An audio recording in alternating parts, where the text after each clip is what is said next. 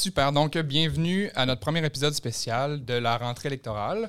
De- Donc, on a décidé cette année de- d'accueillir tous les candidats politiques dans Bonaventure pour euh, leur donner un peu une plateforme euh, qui s'adresse directement aux 18-35 ans, la communauté, la communauté oui, du cégep. Et aujourd'hui, on reçoit le euh, candidat du PQ, Alexis Deschaines. Bienvenue officiellement au Grand Podcast. Merci beaucoup, Olivier. Merci. Ouais, quel accueil. Merci à toute la foule. Merci à tout le monde. Euh, oui. Donc, euh, ben, merci d'avoir accepté notre invitation, premièrement, euh, de, Plaisir. de- de jouer le jeu, d'être interviewé par deux, euh, deux jeunes cégepiens. Euh, puis, on- je pense qu'on peut commencer euh, en disant qu'on prévoit recevoir tous les, on prévoit, pardon, recevoir tous les candidats et euh, c'est notre premier. Et Manu, on se lance directement, je On pense. se avec- lance directement. Donc, oui, merci beaucoup, Alexis, d'avoir accepté l'invitation. C'est vraiment apprécié. Euh, juste commencer peut-être par un petit parcours, un petit, résumé de ton parcours bref. Euh, J'ai lu que tu avais quelques diplômes et euh, quelques études en poche. Oui, oui, oui. Il y a, plusieurs années, j'étais dans votre situation. Mais avant, moi, je suis né à Saint-Jules, Cascapédia Saint-Jules. Donc, j'ai grandi très près de la forêt. Euh, puis l'été, bon, on passait beaucoup de temps sur la plage. Donc, euh, j'ai toujours été. euh, puis je pense que c'est un peu comme ça qu'on est Gaspésien. On grandit porté par la nature. Alors, très jeune, c'est là-dedans que j'ai toujours trouvé mon équilibre. Puis c'est là-dedans aussi que j'ai appris à prendre confiance en moi en me mettant des défis, autant en courant dans, la, forêt qu'en faisant de la planche à voile. Et très jeune, moi, je voulais être journaliste. Alors, euh, au secondaire, à l'école Antoine Bernard, euh, il y avait un projet. Moi, j'ai proposé, on avait un devoir à faire. J'ai proposé de faire une entrevue télé avec un vétéran de guerre, un monsieur euh, Normando de Maria qui a gentiment accepté de, me rencontrer. Et donc, ça, a confirmé mon désir de, continuer de faire du journalisme, au moins pour un temps, parce que j'aimais j'aimais apprendre. J'ai toujours aimé apprendre, j'ai toujours été curieux. Et donc, après mon, mon secondaire, je suis allé au cégep à Jonquière qui n'est pas aussi bon que le cégep de Carleton, bien sûr, mais qui a quand même pas pire de l'allure.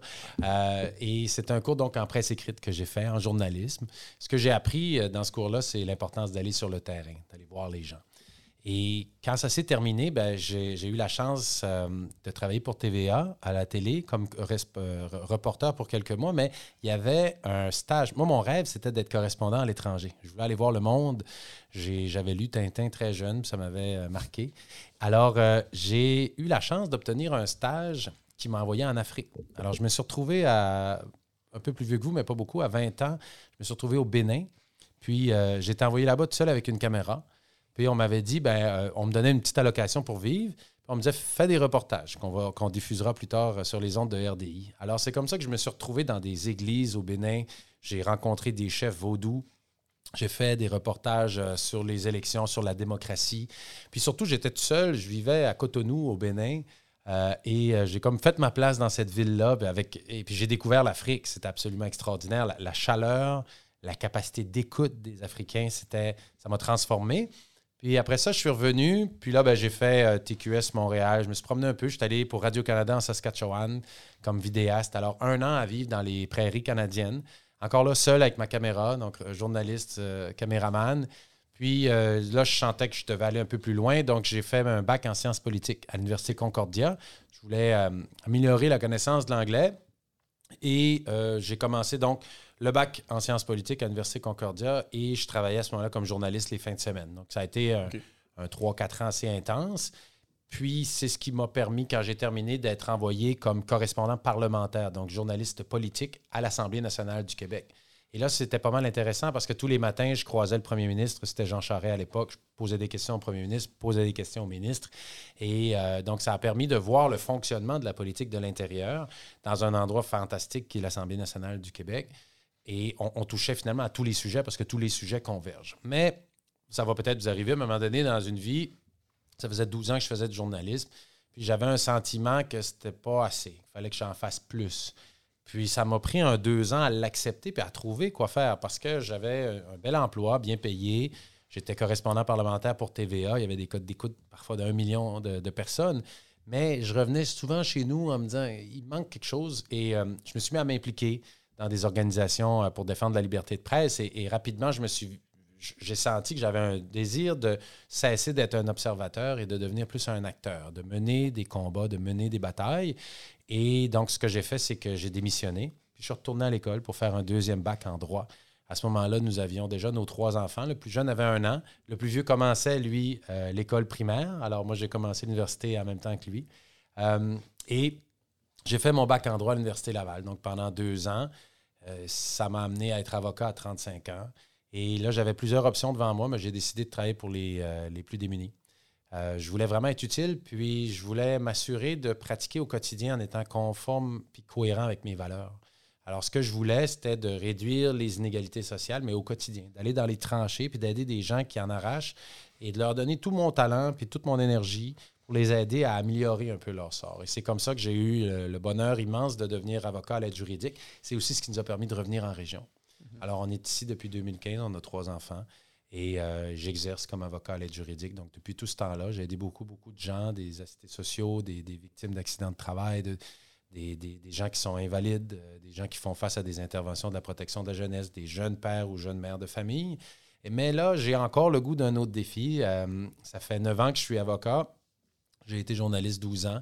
Ce que j'ai le goût de faire maintenant, c'est d'utiliser tout ce que j'ai appris dans ma vie et de le mettre au bénéfice de ma collectivité, de ma région, de me battre pour ma région, d'utiliser mes connaissances en communication, d'utiliser mes connaissances en politique et de mes connaissances en droit.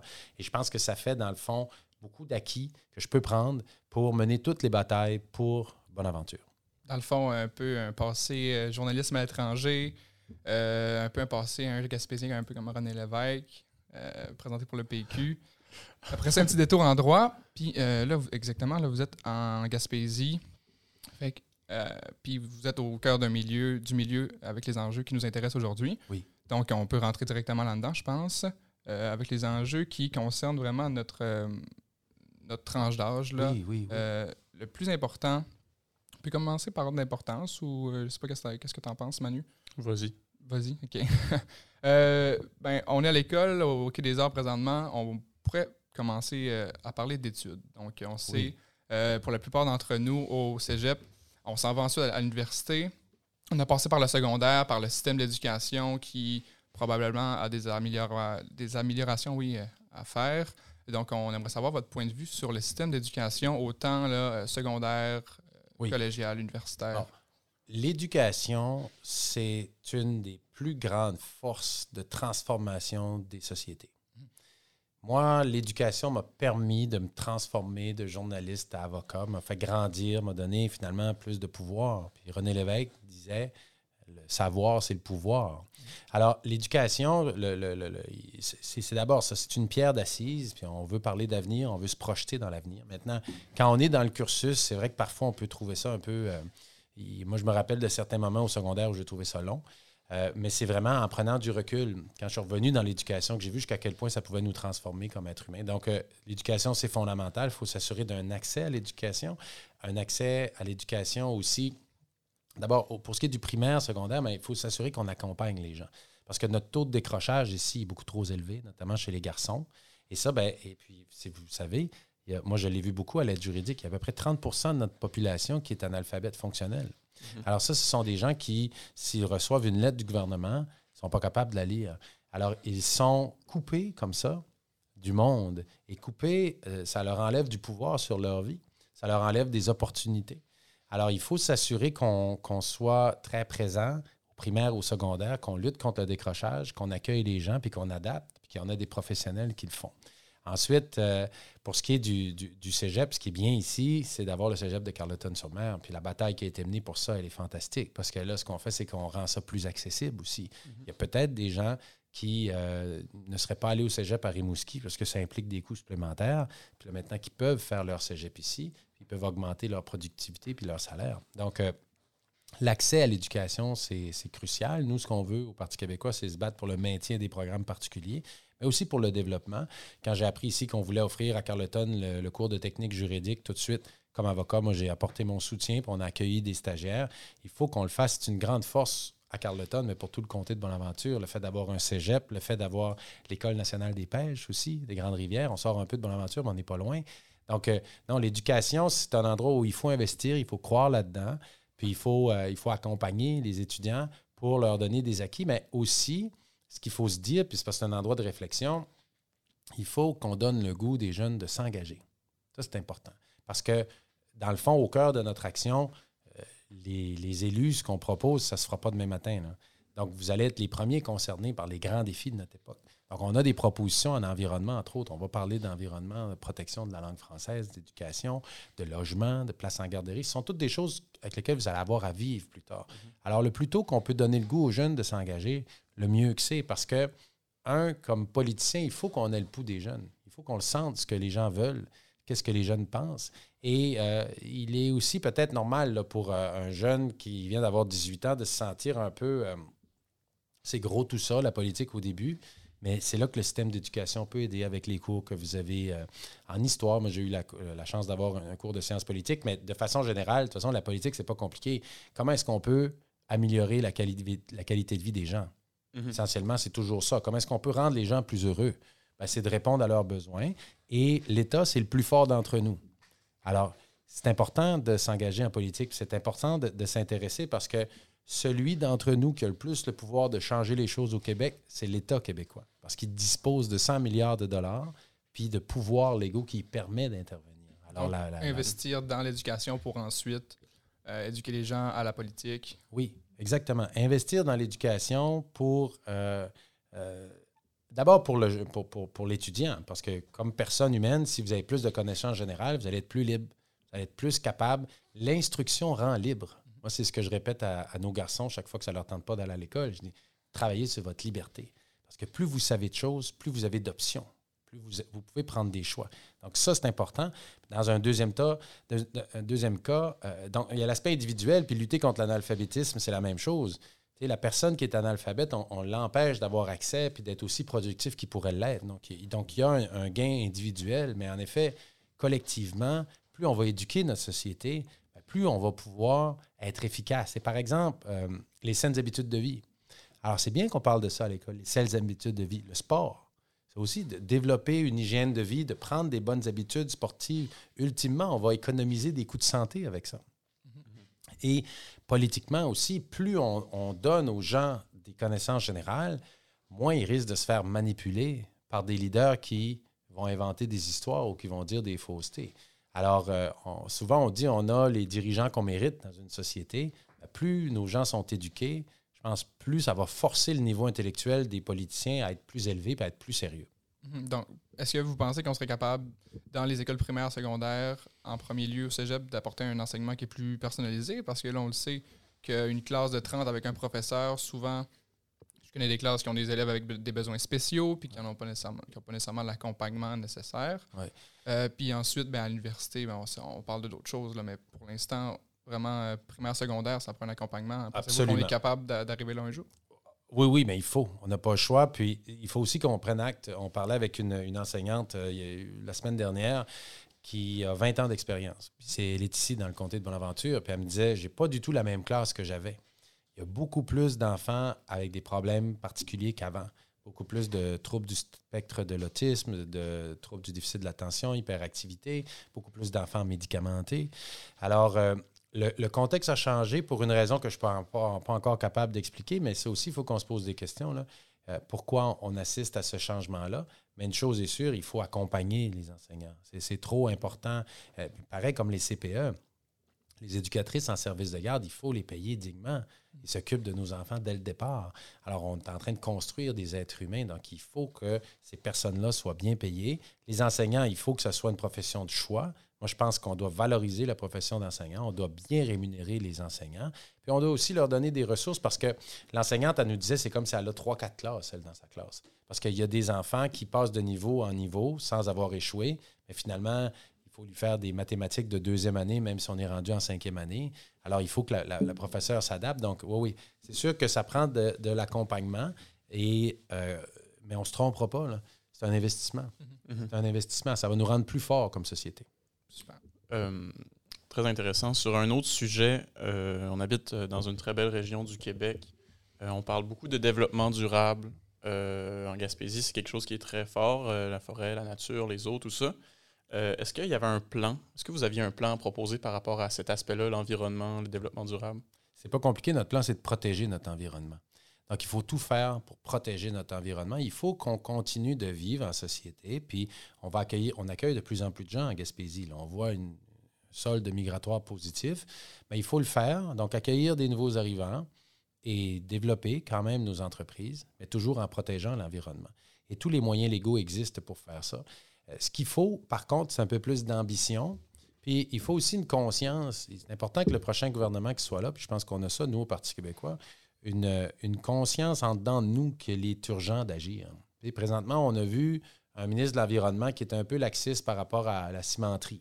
Et puis, il accepte de ne pas avoir de données indépendantes. C'est quand même incroyable qu'on y pense. Là. Le ministre de l'Environnement, en vertu de la loi, il a le droit d'aller installer des stations pour voir s'il y a des émanations de poussière qui excèdent les taux à Port-Daniel.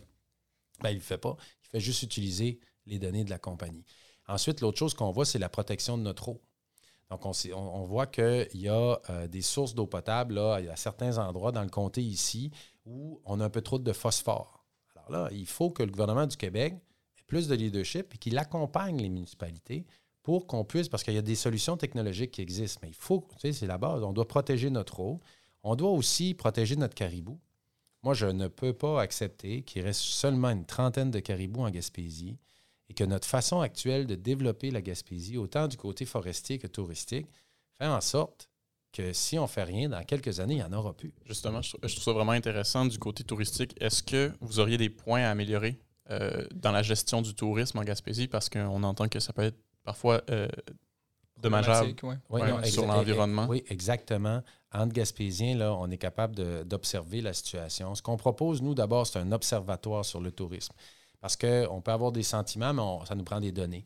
Donc, ce qu'on veut, c'est d'avoir un observatoire qui va regarder un peu quelle est la situation touristique. Est-ce qu'on accueille suffisamment? Est-ce qu'on a, est qu'on a assez de capacité d'accueil? Les années pandémiques, les frontières étaient fermées, fait qu'il y avait beaucoup de monde. Là, cet été, ça s'est mieux passé. Ce qu'on a senti, c'est que la pression était moins là. Mais en effet, il faut être vigilant. Par exemple, euh, au parc de la Gaspésie, le parc de la Gaspésie a été conçu là, dans son objectif en 1900, euh, au début du, début du 20e siècle, c'était de protéger le caribou forestier. Mhm. Puis depuis l'ouverture, on voit la population de caribou qui euh, périclite. Alors, on sait que, puis l'industrie forestière est d'accord pour apporter des, solutions, notamment on peut fermer des chemins forestiers parce que le coyote puis le loup va, passer par les chemins puis va être plus facilement être capable de les attaquer. Mais il y a aussi des questions à se poser au niveau touristique. Est-ce, que, est-ce, qu'on accueille trop de personnes dans le parc de la Gaspésie? Il faut qu'on se les pose, ces questions-là, parce que on est en Gaspésie les gardiens de notre environnement. Et c'est ce qui fait notre richesse. Puis moi, je suis sûr qu'on va être capable d'y arriver parce que tout le monde ici vit proche de la nature et, euh, on croise le matin une dame qui cueille des agates et il y en a d'autres qui vont chercher des chanterelles. Donc, il y a une proximité auprès de tous par rapport à la nature. Et je pense qu'on a tous ça, cette conscience-là environnementaliste en Gaspésie, avant même que peut-être que, le mot soit, a été inventé. Mais euh, oui, il va falloir qu'on surveille la situation. Je pense que cet été, moi, je n'ai pas vu de, grands problèmes. Je pense que la capacité d'accueil est là. Puis c'est bien aussi le tourisme. Le tourisme, c'est une économie de développement oui, durable. Oui, sûr. Parce que, je veux dire, quand on a des gens ici, puis on est capable de les accueillir, ils ne brisent rien. Quand c'est bien géré, ça peut être très oui, efficace. Puis, puis le paysage, là, il ne brise pas. Le rocher percé, euh, rocher percé reste là. Puis la qualité de vie qu'on a à Carleton, on voit les touristes. Donc, le tourisme, c'est une bonne chose. C'est une belle entreprise, c'est une belle industrie. Ça nous permet, notamment à Carleton, un village de 4000 habitants, d'avoir une panoplie de restaurants de qualité. Donc, euh, d'avoir une. Alors, c'est, on est tout à fait pour ça, mais il va toujours falloir, en effet, être vigilant. Puis, Notamment, nous, ce qu'on a vu comme problème, c'est le Airbnb. là, ce on, sait qu'on a une crise du logement ici, puis on s'aperçoit qu'il y a 15% des locataires en Gaspésie qui doivent quitter leur logement au mois de juin, faire de la place à des touristes pour que ça puisse se louer 1000 dollars par, euh, par semaine au lieu de 1000 dollars par mois, par exemple. Alors ça, nous, on est contre ça. On dit, ouais, là, ça, on pense qu'il faut qu'on, d'abord, qu'on s'assure que les gens de la place aient des logements. Puis les touristes pourront aller dans des hôtels. Mhm. Euh, au moins, là, le temps que la crise se résorbe. Quand on arrivera à un taux d'inoccupation plus balancé, on pourra faire de quoi. Mais ça, c'est le genre d'exemple où il y a des moments où il va falloir dire, ben là, là ça va un peu trop loin. Mais sinon, le tourisme, c'est une belle façon de développer Gaspésie. Euh, justement, euh, ça, ça, a dérapé un peu sur le logement. Pourriez-vous élaborer là-dessus? Parce qu'on est, est une tranche d'âge qui, qui va être dans ce monde-là, dans cette réalité-là bientôt, en cherchant des logements ou en louant des logements pour les études. Oui. Euh, on entend la, crise de l'inflation, la crise du logement, tout ça. Euh, quelles sont vos propositions par rapport à cet enjeu-là? si je peux rajouter que c'est comme c'est un enjeu auquel on fait face bientôt. Si on s'en va aux études, on a besoin d'un appartement, mais aussi l'accès au logement pour les jeunes acheteurs, l'accès à la propriété, c'est quelque chose que est-ce qu'on va vraiment être capable tant que génération de s'offrir une maison? C'est où est-ce que ça débouche tout ça? là? Ah, tout à fait. Je comprends tout à fait votre préoccupation. Je l'ai pour euh, nos propres enfants. Euh, vous êtes vraiment une génération qui est mise au défi. Puis moi, je veux saluer votre résilience. Là. Je vous ai vu comme jeune passer au travers de la pandémie. Puis là, je vois ce qui arrive encore pour vous avec l'accès à la propriété. Euh, vous êtes fait fort, puis tant mieux, parce qu'en effet, vous avez des grands défis. Ça, c'est une injustice générationnelle, on peut dire, où vous vous retrouvez face à une situation où le prix des maisons a augmenté beaucoup, les taux d'intérêt augmentent, et en effet, l'accès à la propriété pour vous, malheureusement, va être plus difficile qu'elle l'a été pour moi il y a 20 ans. Maintenant, il y a des données qui changent. L'inflation, tranquillement, s'est stabilisée. Euh, les taux d'intérêt, par contre, continuent à monter, mais il va y avoir une période là, où le, le marché va se stabiliser. On nous prévoit que le prix des maisons devrait à tout le moins là, se, se replacer un peu, les prix des matériaux. Mais euh, je vous comprends d'être inquiet là-dessus. Et euh, je pense que c'est le travail des politiciens d'être vraiment à l'écoute de vos préoccupations puis de vous accompagner là-dedans. Qu'est-ce qu'on peut faire pour la pénurie de logements? Ben, D'abord, il faut en construire plus. Alors, si on construit plus de logements, l'offre de logements va être plus grande et donc le prix des logements devrait tendre à rester plus stable. Comment on va faire ça? Nous, au Parti québécois, on veut lancer un grand chantier de logements subventionnés. Entre autres avec Accès Logis, qui est un programme pour les logements sociaux. Mais moi, ce que je veux faire, si je suis député de Bonaventure, puis vous viendrez, euh, d'ici à la fin novembre, on va organiser un sommet sur les solutions à la pénurie de logements. Et ce qu'on va faire, c'est qu'on n'attendra pas que le gouvernement du Québec ou le gouvernement du Canada nous dise quoi faire. On va s'organiser entre Gaspésiens autour d'une table. Je vais demander à des investisseurs, à des entrepreneurs en construction, à des maires, à des organismes communautaires de venir nous dire quelles sont vos solutions pour que nous construisions plus rapidement des logements en Gaspésie. Comment on peut faire pour faire lever des chantiers plus rapidement? Dernièrement, on s'est aperçu qu'on a, au niveau du zonage municipal, parfois des freins. Donc, il y a des fois des endroits, des gens qui voudraient faire un, logement bigénérationnel, mais en vertu du, zonage, ce n'est pas permis. Mais la municipalité n'est pas fermée à ça. Il faut juste passer un règlement. Donc, est-ce qu'on ne peut pas mettre des ressources en commun pour changer la réglementation dans chacune des municipalités rapidement? C'est le genre de choses qu'il faut qu'on regarde. Mais donc, ce sur quoi on peut travailler, c'est la construction plus rapide de logements. Ça va donc augmenter l'offre et, et, euh, peut-être amener des, des- des- des- des, des tarifs ou des, des prix de maison qui vont être un peu plus accessibles. Mais euh, je, suis, euh, je partage vos préoccupations par rapport à ça. Puis il y, a, il y a une partie de la situation qui, malheureusement, euh, semble en effet assez injuste parce que vous, vous allez vraisemblablement, là, il va y avoir un ajustement, mais au bout du compte, je pense que l'accès à la propriété a reculé dans les dernières années d'une façon vraiment importante. Euh, le- veux- Je, pense qu'on pourrait finir en Ouais. transport rapidement. là, Ouais. Parce que euh, moi, ça me concerne beaucoup. Quelqu'un, moi, j'habite à Bonaventure, je vais au cégep à Carleton. Puis pour le transport en commun, premièrement, j'aimerais savoir euh, si vous pensez qu'il y a place à l'amélio- à l'amélioration en termes de services. Oui. Transport intermunicipal, Oui. euh, puis euh, interurbain aussi, euh, à Oui. ce qu'on pense aux autobus voyageurs, aux trains, aux avions, tout ça. Exactement. Il y a place à l'amélioration, puis nous, on a un plan pour que ça s'améliore. La façon qu'on veut le faire, c'est la passe climat. Donc, euh, on, ça coûterait 365 par année, donc l'équivalent d'un dollar par jour pour un individu, 1000 maximum pour une famille. Et avec ça, cette passe climat-là, vous pourriez prendre n'importe quel transport en commun partout au Québec. Donc, on parle autant, euh, par exemple, de la régime qu'on parle de l'autobus Orléans Express pour aller à Montréal. Vous arrivez à Montréal, vous prenez votre passe climat, vous prenez le métro, vous pouvez prendre le train de banlieue, puis vous voulez faire euh, prendre le traversier pour vous rendre euh, sur la côte nord. Tout ça est payé par la passe climat. Donc, euh, il va y avoir des économies pour tout le monde. Et l'idée derrière ça, c'est de rendre ça ben, plus abordable pour les gens, mais également d'augmenter la demande en transport en commun. Après ça, nous, ce qu'on va faire, c'est qu'on va s'asseoir avec Keolis, on va dire, ben là, regardez, là, avec la passe climat, il y a beaucoup plus de gens qui veulent prendre l'autobus en Gaspésie. Donc, nous, on va vous compenser financièrement. On va avoir des compensations financières, mais on vous demande, on vous exige également d'évoluer dans votre, euh, dans votre offre de service. Donc, il faut que l'offre de service de transport interurbain, par exemple, s'améliore pour tenir compte de l'augmentation de la demande. Alors, on pense qu'en jouant d'abord avec l'individu, de dire on vous donne une passe climat qui n'est pas très chère, ça va augmenter la demande. Et comme ça, ben, on va s'asseoir avec les agences de transport, mais notamment avec la régime, pour dire bon, ben là, vous allez avoir plus de monde, faut que le service s'améliore aussi. Et puis, je pense que les entreprises de transport vont embarquer parce que c'est tout ce qu'ils veulent. Mais il faut, la, la clé, c'est que ça nous prend des gens qui prennent le transport en commun. Puis Dès qu'on a ça, puis que nous, ce qu'on veut, c'est doubler l'offre de transport en commun partout au Québec. Donc, on a un projet de, train- de train léger entre Lévis, euh, Québec, Mais ici, on va aussi accélérer la réfection du rail gaspésien.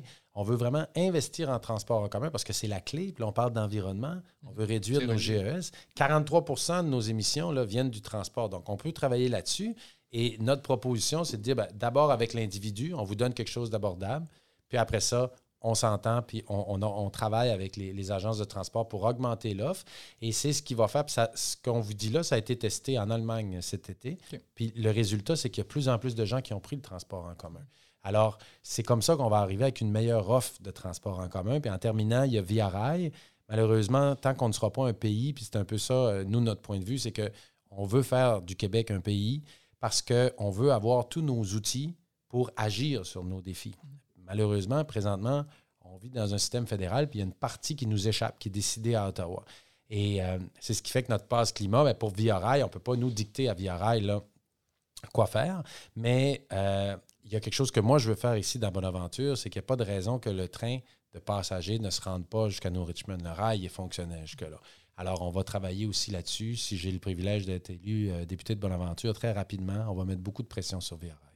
C'est super, c'est intéressant, Oui. c'est clair, c'est concis. C'est très, très intéressant, pour, surtout pour les gens qui vont aller à l'université puis qui, vont, qui, ont, qui, qui habitent encore en Gaspésie. Tu sais, le- Ben oui, c'est ça. Nous, Le notre, train, euh, euh, notre, notre plus vieux, là, il est au cégep. Puis hier, on discutait avec lui. Ben là, c'est ça, on regardait les, les- différents trans- euh, transports qu'il peut prendre. Mais une passe climat, ça fait que Ça réglerait un peu le tout. c'est ouais. payé. Puis ça va faire que on va développer un réflexe chez les gens. tu sais. Mhm. Aussi, là, si tu es à Carleton puis tu as une rencontre à, à Montréal, tu as payé ta passe, ça t'a pas coûté trop cher. Tu vas, je pense que les gens vont l'envisager plus. Mhm. Puis c'est ça, en augmentant l'offre de service, ben là, on va avoir quelque chose qui a de l'allure. Très intéressant. Euh, J'aurais deux questions pour finir. Euh, premièrement, euh, bon, vous avez pris la décision d'aller en politique après euh, deux autres carrières. Euh, là, vous êtes quelqu'un de qui- dans le milieu journaliste qui connaît bien la, la politique quand même, je pense. Euh, là, vous aviez les cinq partis au Québec qui s'offraient à vous. Euh, pourquoi vous avez marché en direction du Parti québécois au lieu d'un autre? Puis c'est pas la première fois que vous vous présentez non plus pour le Parti québécois, là, Oui, en Trois-Rivières, euh, il y a quelques années. C'est une question de conviction. Mon but, c'est de poursuivre le combat de René Lévesque. Mhm. de nous donner à tous collectivement plus de pouvoir, de nous donner à nous, Gaspésiens, plus de pouvoir pour gérer les choses qui nous préoccupent. La gestion des pêches, j'aime pas ça que ce soit Ottawa qui décide, puis qui décide à la dernière minute de couper la pêche au hareng ou au maquereau sans avertir. Au niveau des services de garde, j'aime pas ça que la décision soit prise à Québec, puis qu'eux nous disent qu'on n'a pas de besoin alors qu'on a des besoins, puis qu'ils refusent d'ouvrir un service de garde à Nouvelle.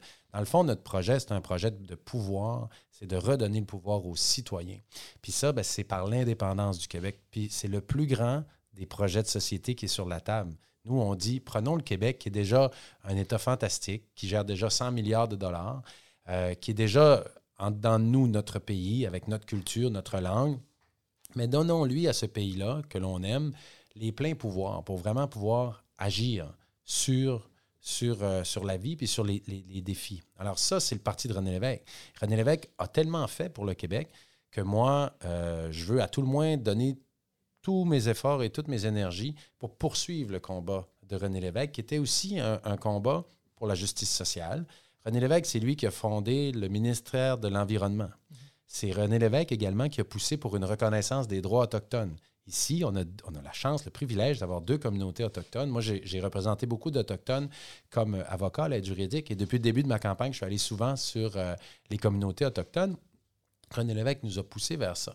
Le Parti québécois, c'est lui qui a créé euh, les CPE. C'est lui qui a passé la loi sur l'équité salariale pour promouvoir l'égalité homme-femme. Les grandes réformes du Québec, le zonage agricole, la loi de protection du consommateur, qui est encore une des meilleures lois qui nous protège comme, consomma- comme, comme, comme consommateurs, c'est le Parti québécois qui a fait ça.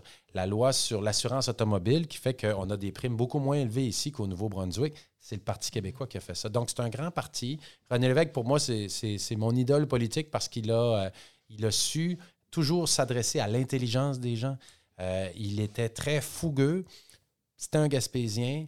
Puis, il a, il a- il a- été patient, il a été persévérant avec le peuple. Puis, les gens l'ont suivi. Puis, je vous invite tous à aller voir à l'espace René Lévesque quand vous allez entendre, si vous l'avez déjà entendu, les témoignages des gens. Il a profondément marqué les gens, mais durablement. Alors, euh, c'est pour ça que je me lance Donc, avec le Parti québécois. l'héritage du parti. C'est Oui. Euh, la dernière question que tu, veux- que tu voulais poser, Manu, je pense c'est ça. C'est peut-être en une minute, nous résumer pourquoi euh, les 18-35 ans, on devrait voter pour vous. Ben, parce que votre voix est importante. Euh, votre voix est importante. À tout le moins, intéressez-vous à la politique, engagez-vous, comparez les différents candidats. Votez pour qui vous voulez. Euh, moi, je suis là, j'offre mes services. Vous avez appris à me connaître aujourd'hui, donc vous voyez d'où je viens puis où je vais. Maintenant, euh, j'ai le goût, moi, d'être proche des jeunes. J'ai trois garçons, j'ai été, je suis encore coach au hockey. Euh, j'ai une sensibilité particulière pour ce que vous avez vécu dans la pandémie parce que je l'ai vécu dans ma maison. J'ai vu comment mes, garçons ont, dû être confinés puis comment ils ont été privés. Donc, j'ai vraiment le souci euh, d'être là pour vous, d'être à votre écoute. Puis, mais comparez, comparez tous les candidats, puis vous verrez qui est le meilleur pour mener des batailles pour nous? Parce qu'en Gaspésie, trop souvent dans l'histoire, on a été oublié. Donc, comparez les différents candidats, regardez un peu les expériences de candidats, puis choisissez lui qui- ou elle qui vous pensez là, va être le mieux à même de vous défendre. Ben, euh, merci énormément, Alexis, d'avoir pris le temps de, de s'adresser à nous. Mhm. C'était Ben, vraiment le fun. C'est très apprécié. Puis euh, j'ai j'ai adoré à, à la fin quand tu as dit voter pour qui vous voulez, mais voter. Je pense que c'est vraiment ça. Euh, le L'exercice message. qu'on fait en ce moment Ouais. de, de rencontrer les candidats va aider tout le monde, je pense, à comparer les candidats. Euh, fait que ça risque d'être intéressant. Euh, comme disait Manu, merci beaucoup d'avoir accepté notre invitation. Ça a été vraiment plais- plaisant. Merci à vous. Vous êtes des bons Mhm. intervieweurs. Donc, euh, donc, merci tout le monde d'avoir écouté euh, ce premier épisode. Euh, nous, on est là pour euh, vous informer sur euh, les candidats. Donc, euh, Voilà. votez. Peu importe qui, votez. Euh, faites attention à vous. Buvez de l'eau. Euh, Ah oui, voilà. soyez gentils. Et voilà. Puis faites du sport. Merci. Voilà. Oui, faites du sport. Merci beaucoup, Alexis. OK, ça fait plaisir.